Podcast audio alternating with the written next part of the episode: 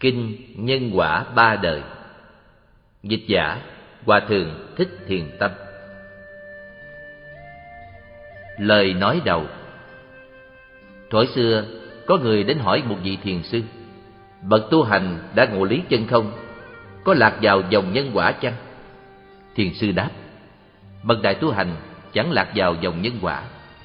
Vì câu trả lời này mà khiến cho thiền sư phải đọa làm kiếp chồn 500 năm. Sau gặp Ngài Bá Trường mới được giải thoát? Cũng do câu chuyện trên đây Nên các vị cổ đức khuyên người học Phật Trước tiên phải duyệt các kinh nói về nhân quả tội phước Chú trọng phần giới hành Cùng hiểu biết sự luân hồi trong ba cõi sáu đường. Sau mới nghiên cứu qua kinh cao Nếu trái thứ tự Bước đầu tiên đọc những kinh như Kim Cang, Pháp Bảo Đàn Nếu không phải là người có nhiều căn lành Tất dễ sinh lòng khinh mạng Và lạc vào lỗi chấp thông. Thật ra nhân quả không phải là chuyện thấp nhỏ, Vì từ chúng sinh, đọa tam đồ Cho đến chư Phật thành chính giác Đều không ngoài nhân quả. Do sự kiện trên, Bút giả mới phiên dịch quyển kinh này. Vì kinh nhân quả nói tóm tắt không mấy trang, Nên bút giả lại thêm một ít câu chuyện tạm gọi là nhân quả luân hồi tạp lục. Về việc luân hồi nhân quả ở Việt Nam ta cũng có nhiều, biết gì không ai ghi chép thành sách nên tản mát đi.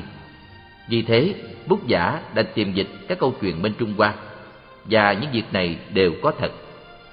Cái thông bệnh của người tu Phật là hai luận quyền nói nhiều, mà việc thường nhỏ lại ít khi làm được. Với lại hồi xưa, cụ Khánh Hòa còn tài thế có một Phật tử hỏi về đạo lý vô thị vô chung. Sư cụ mỉm cười đáp: "Hỏi chi xa giờ vậy? Gắn ăn chay và niệm Phật cho đều đều là tốt lắm rồi." Đại để người ta lặn lội trong nhiều giáo điển lại không muốn nói diệu quyền mà chỉ chú trọng đến sự thực hành, thông thường là như thế. Kinh Hoa Nghiêm nói: Lòng tin là bước đầu của đạo và mẹ của tất cả công đức. Mong những vị hữu duyên khi xem đến quyển sách này, bắt đầu tu niệm tin có tội phước báo ứng, chuyển kiếp luân hồi cùng sự linh hiển của Phật pháp. Do đó, lần lượt tiếp tục xem những kinh cao hơn. Chừng ấy, lẽ không không sắc sắc, đường thị thị phi phi sẽ hỏi Phật Đà mà tỉnh ngộ. Mùa an cư, canh tuất, thích thiền tâm. Nam mô Bổn sư Thích Ca Mâu Ni Phật. Sám Dược sư lòng thành đệ tử xin cầu, nhờ ơn đức phật cứu ân tai nạn. Vì trong bá tánh chẳng ăn nâng kinh công đức lập đàn dược sư. Nguyên do những khổ bay chạy, thảm thương dân chúng quá ư đau lòng. Chẳng nài có của cùng không, ngày đêm đại phật ra công khẩn cầu. Cầu cho khắp cả đâu đâu, nhân nhân xứ xứ bớt sầu bớt lo. Nhà nhà ăn mặc ấm no, hưởng phần vui vẻ đồng lo tu hành. Biết đời diệt diệt sanh sanh, có không không có, như cành đổi thay. Khác nào như gió như mây, như sương như điện, hiện nay rõ ràng. Đó là lẽ sự thế gian. Mau mau tránh khỏi, tìm đàn dời chân. Nguyện cho chánh pháp vô dư, hoàn toàn dứt khổ, đồng như phật đà. Phân thân qua cõi ta bà, từ bi tiếp độ, những là chúng sanh nguyện cho bá tánh tu hành, đồng về cực lạc, đồng sinh sen vàng. Lên đền qua cõi diêm phù, khéo tu thì nổi, dùng tu thì chìm. Mùa an cư phật lịch 2531 mậu thìn, sa môn thích minh thành, pháp hiệu từ mẫn. Thực hiện bởi trung tâm diệu pháp âm, chùa khuôn việt, đường phạm văn hai, quận tân bình, thành phố hồ chí minh. Website diệu pháp âm net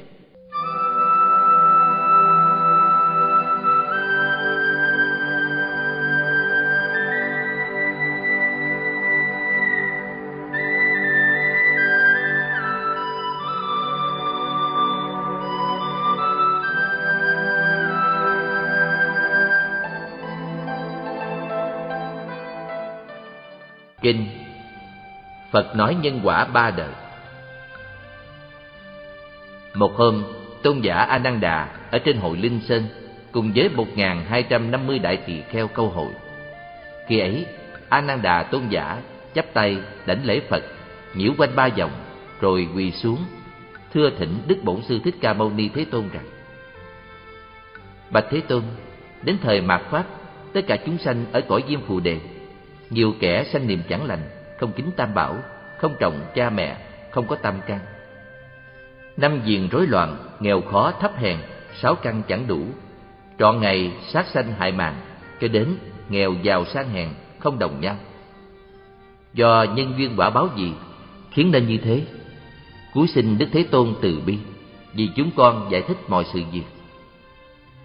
Phật bảo A Nan cùng các đại đệ tử lành thai lành thai các ông hãy lắng nghe. Ta sẽ vì các ông mà giải thích rành rẽ.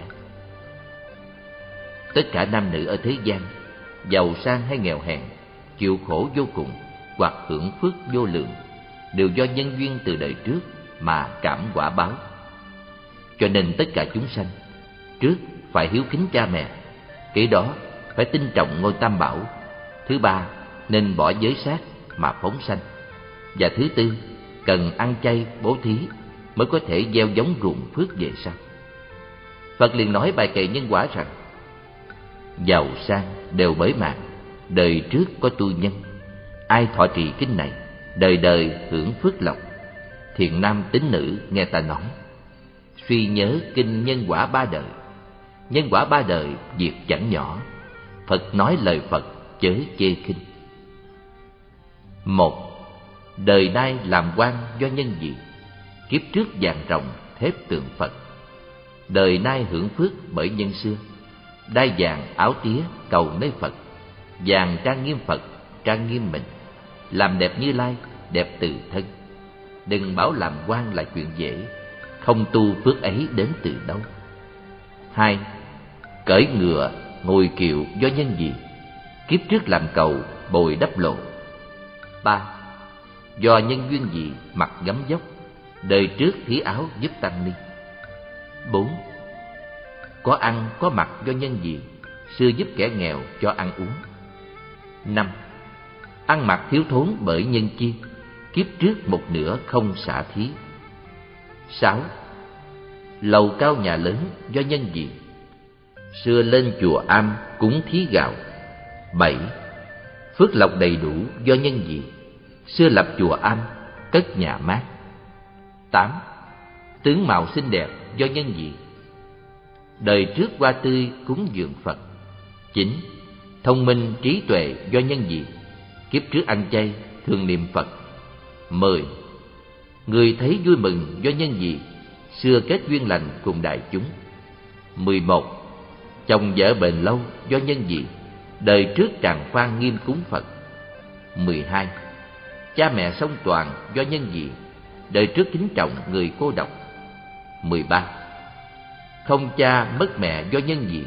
Kiếp trước là người đánh bẫy chim. mười bốn. Con cháu đông nhiều do nhân gì? Đời trước mở lòng thả chim thú. mười lăm. Nuôi con không được do nhân gì? Xưa sanh con gái dìm cho chết. mười sáu. Đời nay không con do nhân gì? Kiếp trước bẻ gãy hại trăm qua. Mười bảy, đời nay sống lâu do nhân gì kiếp trước mua vật phóng sanh nhiều. Mười tám, đời nay mạng yểu do nhân gì kiếp trước sẽ thịt giết chúng sanh. Mười chín, đời nay không vợ do nhân gì kiếp trước tham mưu gian vợ người. Hai mươi, đời nay ở quá do nhân gì kiếp trước buông lung khinh rẻ chồng. 21. Làm thân tôi đòi do nhân gì kiếp trước quên ơn cùng phụ nghĩa hai mươi hai. Đời đai mắt sáng do nhân gì kiếp trước cúng dầu đốt đèn Phật hai mươi ba. Đời nay đuôi mù do nhân gì kiếp trước chỉ đường chẳng phân minh hai mươi bốn. Môi miệng sức thiếu do nhân gì kiếp trước thổi tắt đèn cúng Phật hai mươi lăm đời nay câm điếc do dân gì? Xưa từng ác khẩu mắng cha mẹ. Hai mươi sáu. Đời nay lưng gù do nhân gì? Kiếp trước chê cười người lễ phật. Hai mươi bảy. Tay bị cong quẹo do nhân gì? Đời trước đều là người tạo nghiệp. Hai mươi tám. Chân bị co rút do nhân gì? Kiếp trước ngăn đường đánh cướp người. 29. Làm thân trâu ngựa do nhân gì? Xưa thiếu nợ người không chịu trả. 30. Đọa làm heo chó do nhân gì? Kiếp trước lừa gạt phỉnh hại người. 31. Đời nay nhiều bệnh do nhân gì? Xưa đem rượu thịt bày cúng Phật. 32. Đời nay không bệnh do nhân gì? Xưa thí thuốc men cứu bệnh nhân. 33. Hằng bị lao tù do nhân gì? Kiếp trước làm ác chẳng nhượng người. 34. Đời nay chết đói do nhân gì? Kiếp trước thường lấp hang rắn chuột. 35. Bị thuốc độc chết do nhân gì? Kiếp trước đăng lưới giết hại cá. 36. Nổi trôi cơ khổ do nhân gì? Ác tâm lấn hiếp mưu hại người. 37. Đời nay lùng bé do nhân gì? Kiếp trước xem kinh để dưới đất. 38. Nay thường thổ huyết do nhân gì? Xưa ăn thịt rồi đi tụng kinh. 39. Đời nay ngu điếc do nhân gì? Kiếp trước tụng kinh chẳng lắng nghe. 40. Ghẻ lát phong điên do nhân gì? Sông hơi thịt cá trước bàn Phật. 41. Thân có mùi hôi do nhân gì? Xưa bán hương thơm tròn dối gian. 42. Đời nay chết treo do nhân gì? Kiếp trước đem dây sang bẫy thú. 43 quan quả cô độc do nhân gì? Xưa thường ganh ghét hiềm mắng người. 44. Xét đánh lửa thiêu do nhân gì? Cân non già thiếu lòng gian xảo. 45. Rắn cắn cọp ăn do nhân gì? Kiếp trước cây quan tạo đối đầu.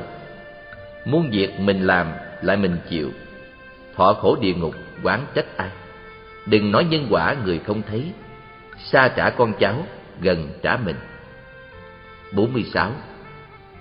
Chỉ nhìn trước mắt người hưởng phước, sẽ tin bố thí với trì trai. Kiếp trước tu nhân, nay hưởng quả, đời này tu tích để về sau. Nếu ai quỷ bán kinh nhân quả, kiếp sau đọa lạc mất thân người. Kẻ nào thọ trì kinh nhân quả, chư Phật Bồ Tát đều chứng minh.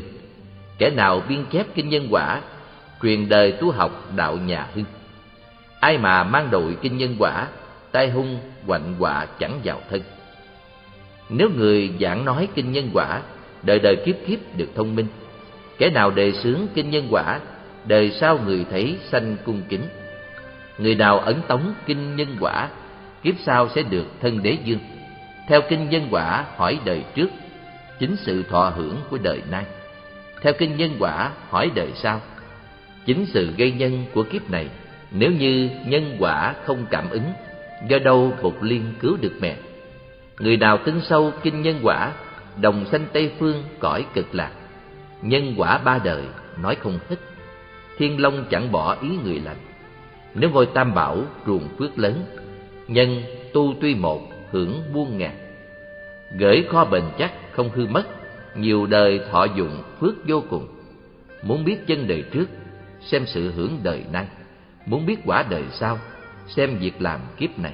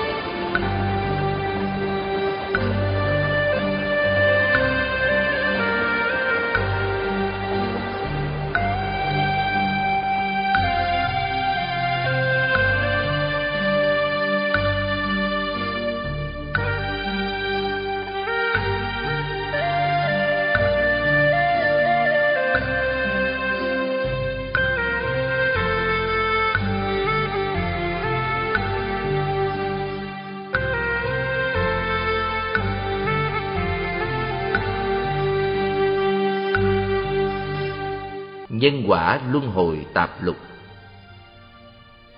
Ai nói luân hồi chuyện dẫn dơ người dê chuyện kiếp lè không ngờ. Đốt lò hương hỏi niệm xưa cũ, nghe giọng triều âm tỉnh giấc mơ. Mạnh phu nhân.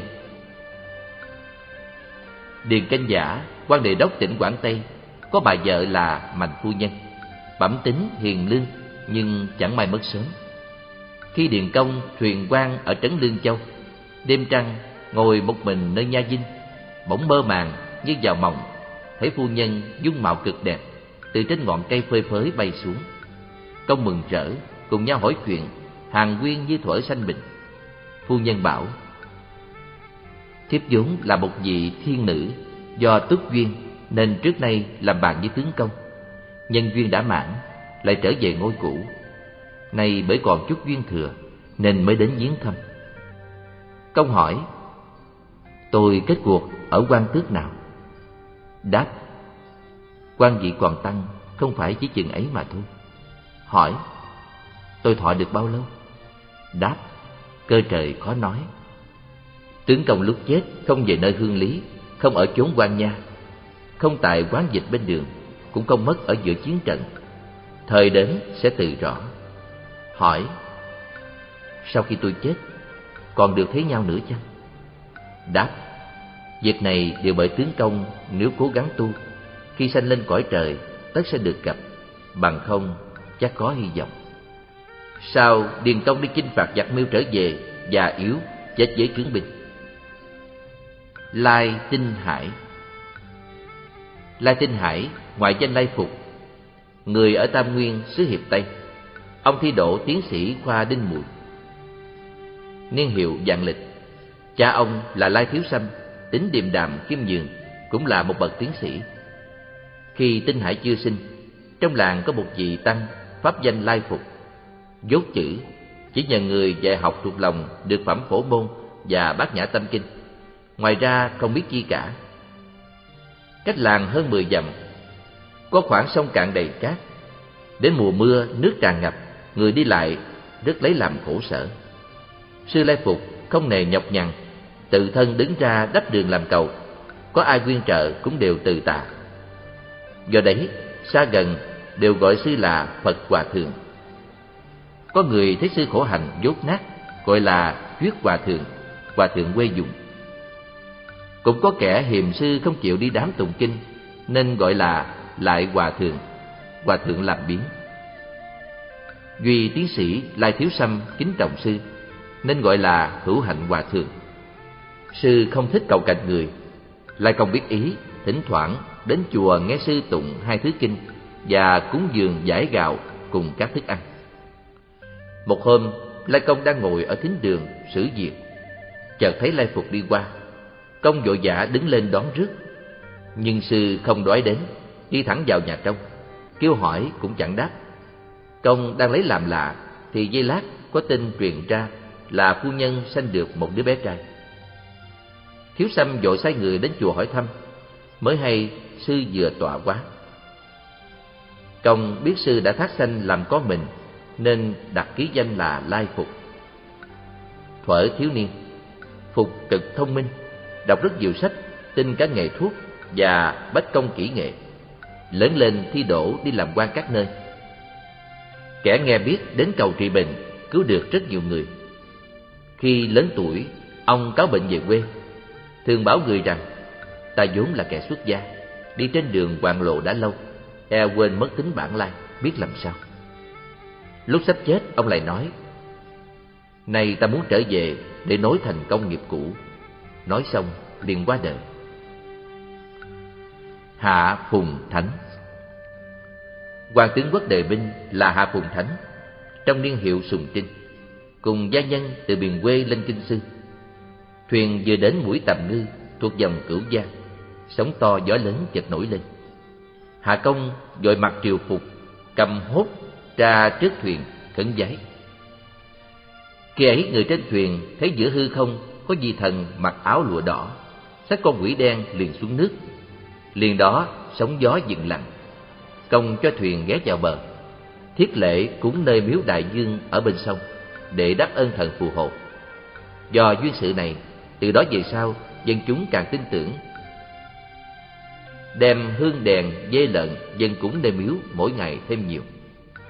Năm Sùng Trinh thứ 13 Kỳ Thân Dương muốn phục hưng đạo tràng quy ngưỡng, Cho rước tam muội quan luật sư vào đất sở. Thuyền qua cửu giang, Luật sư mơ thấy một vị áo mão trang nghiêm Đến thưa rằng, Tôi là Tống Đại Dương, Thủy thần ở sông Cửu Giang. Kiếp trước tôi cùng luật sư và Hạ Tướng Công, Ba người là bạn đồng tu ở chốn thâm sơn. Luật sư không mê là chính nhân, Nên đời này là bậc cao tăng. Hạ Công do phước duyên, Nên đến ngôi tể tướng. Còn tôi vì một điểm sai lầm, Trở thành vị thần hưởng quyết thực. Trước đây, Hạ Công bị con yêu nơi cây đại thọ, Ở mũi tầm ngư nổi sống muốn lật thuyền. Tôi vì nghĩ đến tiền duyên Nên ra tay giúp đỡ. Không ngờ do sự việc đó Mà dân chúng sát sanh đến cúng tế Ngày càng thêm nhiều. E rằng tương lai tất bị đọa vào vô gián địa ngục. Ngày mai luật sư đi ngang qua đây, Xin ghé vào miếu từ bi thọ ký cho. Lại xin công bố việc này cho bốn phương hay biết, Để về sau dân chúng đừng sát sanh cúng tế nữa. Như thế, niềm hân cảm, Mối thâm ân sẽ vô hạn.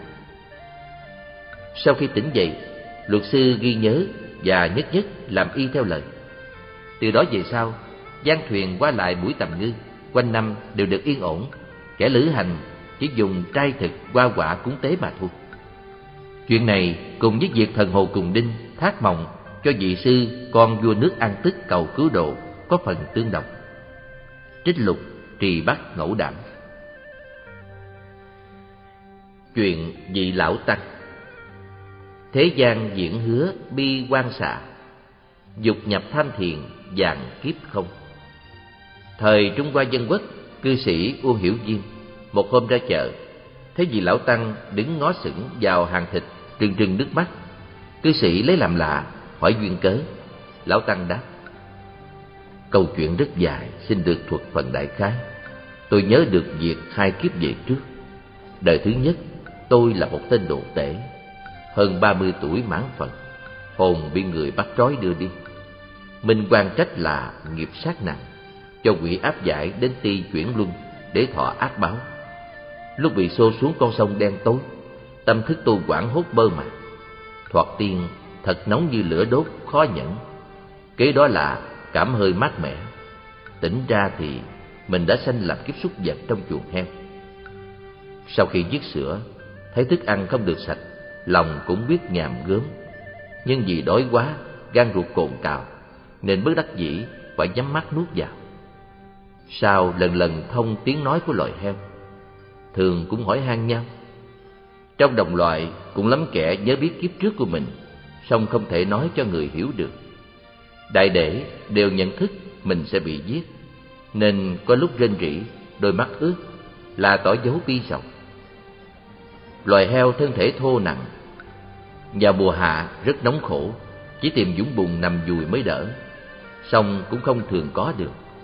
Bởi lông thưa và cứng, Nên mùa đông lại khổ vì lạnh, Thân thể giá buốt. Thấy loài dê chó lông nhuyễn dày, Hằng mơ ước, Xem như loài thú tiên. Đến lúc bị bắt, Tự biết mình không khỏi, Nhưng sợ quá, Nhảy chạy càng. Mong kéo hưởng mạng sống được phút nào hay phút ấy.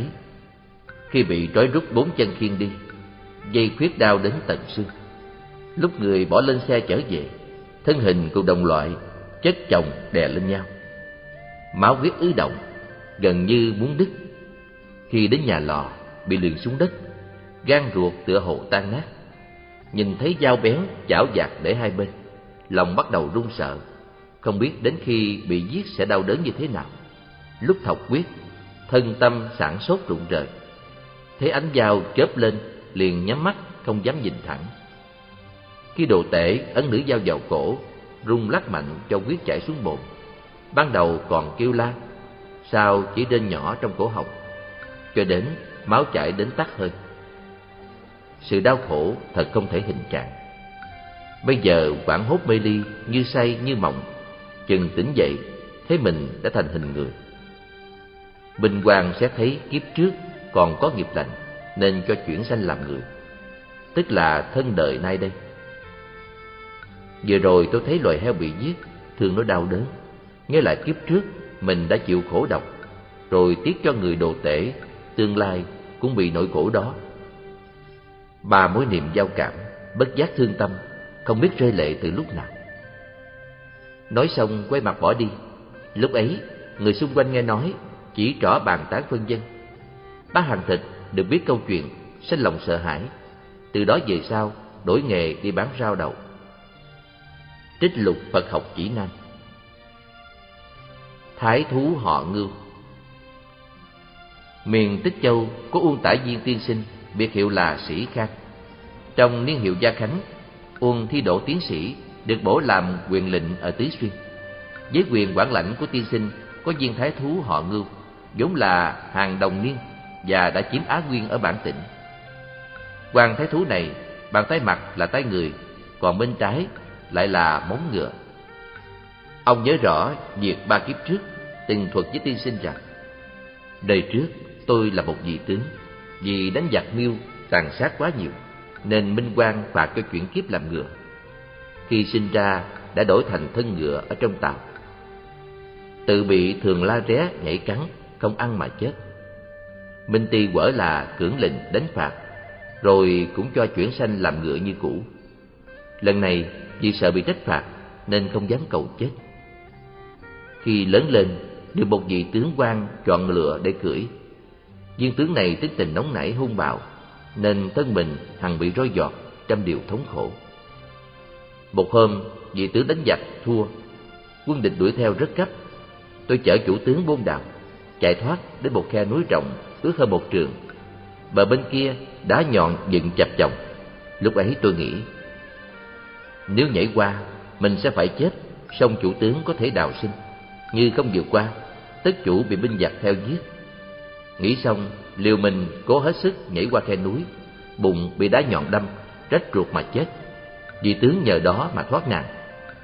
Sau khi tôi chết, minh ti khen là trung nghĩa hứa cho chuyển làm thân người, lại là văn quan lên đến bậc tứ phẩm. Trước kia, lúc tôi sắp làm ngựa, quỷ tốt lấy da ngựa khoác vào mình. Đến khi trở lại làm người, lại lột da ngựa ấy đi. Nhưng vì tôi đã hai kiếp làm ngựa, da dính kháng vào thân, quỷ dùng dao lột da, đau đến tận xương tủy. Khi dao đạch đến móng, lại càng đau đớn không thể nhẫn. Nhân mới lén lút giấu bóng chân đằng trước quỷ tốt cũng không để ý phát giác.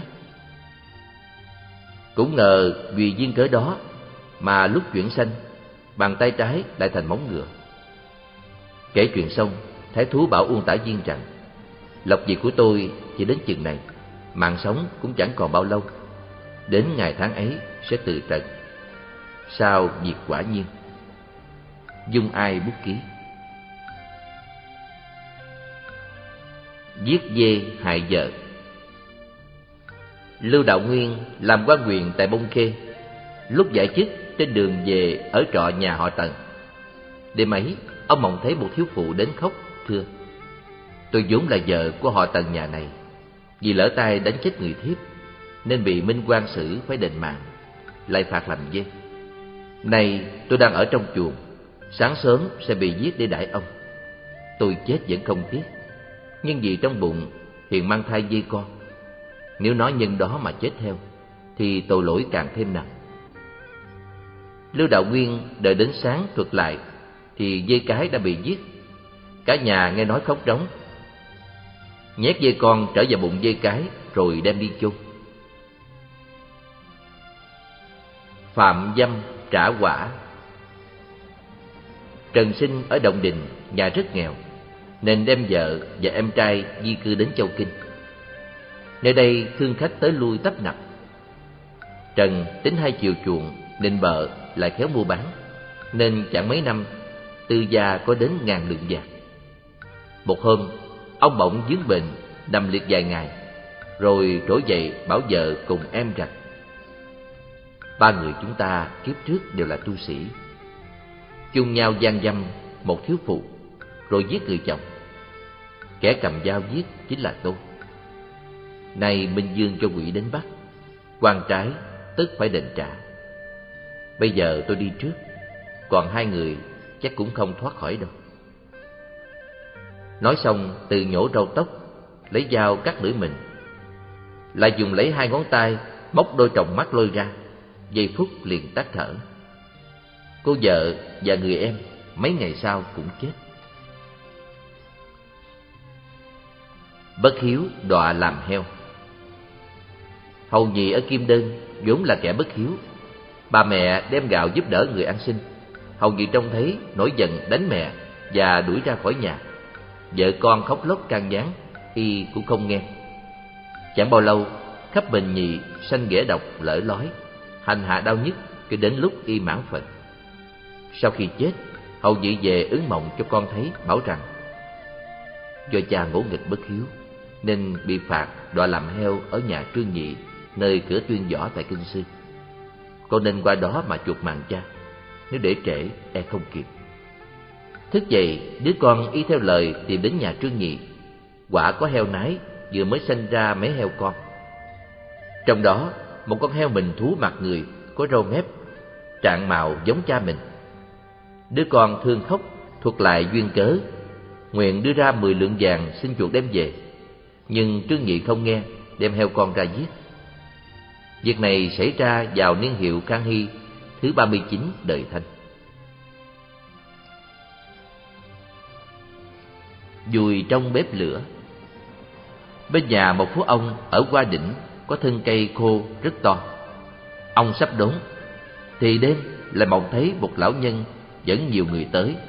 Xin hãy thông thả chậm lại ít hôn cho dời đi. Phú ông biết trong cây có vật lạ, sai người trèo lên nhìn xem thì thấy cây đó bọng ruột. Trong bọng cây vô số rắn lạ nằm khoanh. Ông liền bảo đầy tớ chất củi, đổ dầu, đốt cháy cây ấy. Lúc đó hơi tanh hôi bay xa cả dặm, phú ông đắc ý vỗ tay cả cười. Không bao lâu, ban đêm phú ông thấy có đám lửa to bay vào nhà. Ông gọi gia nhân thức dậy đến cứu chữa, nhưng lại tự nhiên không có chi cả. Việc như thế xảy ra nhiều lần rồi đều lặng lẽ. Cả nhà không thấy làm lạ. Đêm nọ, đứa tớ gái trộm củi, đem nấu đồ riêng. Bỗng lửa phát cháy đỏ. Phú ông và tất cả gia nhân đều cho là trạng thái cũ, nằm nghỉ luôn không thức dậy. Nhưng lần này nhà cháy thật, cả gia quyến đều bị vùi thân trong lửa.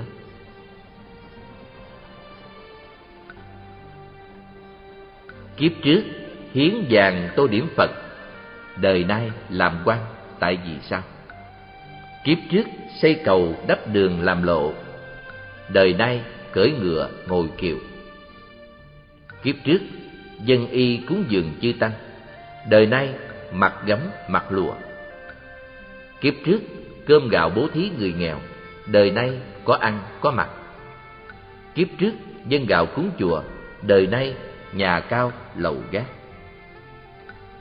Kiếp trước xây dựng chùa cất nhà mát, đời nay trường thọ phước lộc. Kiếp trước hoa tươi dân cúng Phật, đời nay mặt mày trang nghiêm tại vì sao? Kiếp trước tụng kinh niệm Phật, đời nay thông minh trí tuệ. Kiếp trước tràng phan nghiêm cúng Phật, đời nay vợ chồng hạnh phúc. Kiếp trước kính trọng người cô độc, đời nay, cha mẹ song toàn. Kiếp trước, Mở chuồng phóng sanh thả chim, Đời nay đông con nhiều cháu Kiếp trước, hay phóng sanh thả cá, Đời nay sống lâu. Kiếp trước, khinh thường coi rẻ chồng, Đời nay quả phụ.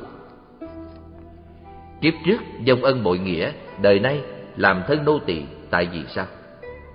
Kiếp trước, hiến dầu đốt đèn cúng Phật, Đời nay mắt sáng. Kiếp trước chửi cha mắng mẹ Đời nay căm ngọng Tại vì sao Kiếp trước chê cười lại Phật, đời nay gù lưng. Kiếp trước thiếu nợ không trả, đời nay làm trâu ngựa. Kiếp trước cúng dường tam bảo góp của phước điền, đời nay không quan chức cũng giàu sang. Kiếp trước hiến thuốc cứu mạng người, đời nay khỏe mạnh tại vì sao? Kiếp trước ác tâm hại người, đời nay cô đơn khổ cực. Kiếp trước giảng kinh thuyết pháp, đời nay công đức vô lượng. Kiếp trước hoa tươi dân cúng Phật, đời nay thêm đẹp đẽ dung nhan. Kiếp trước hiến giải giúp tăng ni, đời nay không mặc gấm cũng mặc lụa. Kiếp trước cúng gạo cho chùa, đời nay ở nhà cao cửa rộng. Kiếp trước cứu giúp người nghèo, đời nay được phú quý hiển vinh. Kiếp trước phóng sanh bất sát, đời nay con cháu đầy đạt; Kiếp trước xây cầu đắp chuông, đời nay lên xe xuống ngựa. Kiếp trước kính lão cúng hiền, đời nay phước huệ thọ toàn. Kiếp trước chỉ đường dẫn lối, đời nay mọi người kính nể. Kiếp trước cúng dường chư tăng, đời nay được vợ thảo dâu hiền. Kiếp trước thù ghét hận người, đời nay nuôi con không chống lớn. Kiếp trước thông dâm vợ người, đời nay suốt đời cô độc. Kiếp trước, đời trước xem sách nhảm nhí, đời nay đôi mắt mù lòa. Kiếp trước đâm thọc nhiều chuyện, đời nay ói máu lên láng. Kiếp trước Phật pháp không tin, đời nay điếc đặt cả hai tay. Kiếp trước xử tệ ngược đãi thú vật, đời nay ghẻ mọc đầy người. Kiếp trước ganh ghét người tài giỏi, đời nay thân mình hôi thối nực nóng. Kiếp trước làm chuyện dèm pha, đời nay mang tật sức môi miệng mình. Kiếp trước đánh cha đập mẹ, đời nay tay chân bị tật nguyền. Kiếp trước phá hoại cầu đường, đời nay què cả hai chân tật nguyện; Kiếp trước thản nhiên trước tai nạn kẻ khác, đời nay suốt đời thường mang bệnh tật. Kiếp trước gạt người mù, đời nay không làm chó cũng làm heo. Kiếp trước thấy nguy không cứu làm ngơ, đời nay suốt đời ngồi tù thui thủi. Kiếp trước nói xấu người khác, đời nay lãnh quả bị thuốc chết. Kiếp trước khinh bỉ người giúp việc, đời nay thân hình gù lưng xấu xí. Kiếp trước giành lợi về mình để hại người khác, đời nay lãnh nghiệp chết treo khổ đời. Kiếp trước cản người đi chùa phỉ bán Phật giáo, đời nay không bị xét thiên lôi thì bị lửa đốt. Kiếp trước kết quán gieo thù, đời nay không bị rắn cắn cũng bị cọp dồ. Kiếp trước cười chê ăn mày ăn xin, đời nay chết đói ngoài đường ngoài lộ. Kiếp trước không thương vợ thương con, đời nay suốt đời đơn độc lẻ loi một mình. Kiếp trước xây cầu đắp chuông, đời nay lên xe xuống ngựa. Kiếp trước kính lão cúng hiền, đời nay phước huệ thọ toàn. Kiếp trước chỉ đường dẫn lối, đời nay mọi người kính nể. Kiếp trước cúng dường chư tăng, đời nay được vợ thảo dâu hiền.